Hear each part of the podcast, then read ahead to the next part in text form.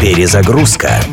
Музыкальное путешествие через время и пространство в авторском проекте Дениса Иконникова. Перезагрузка.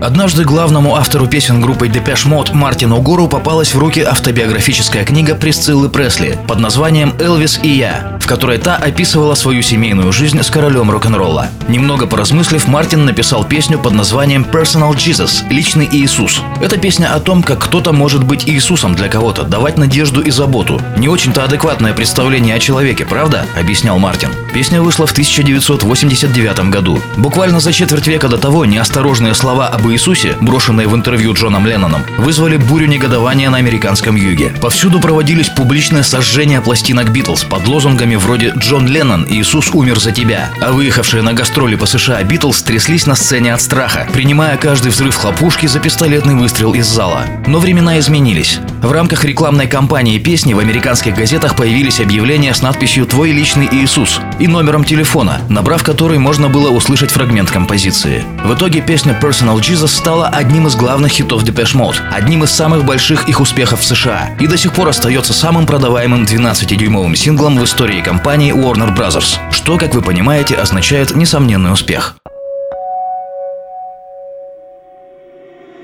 Reach out, touch faith.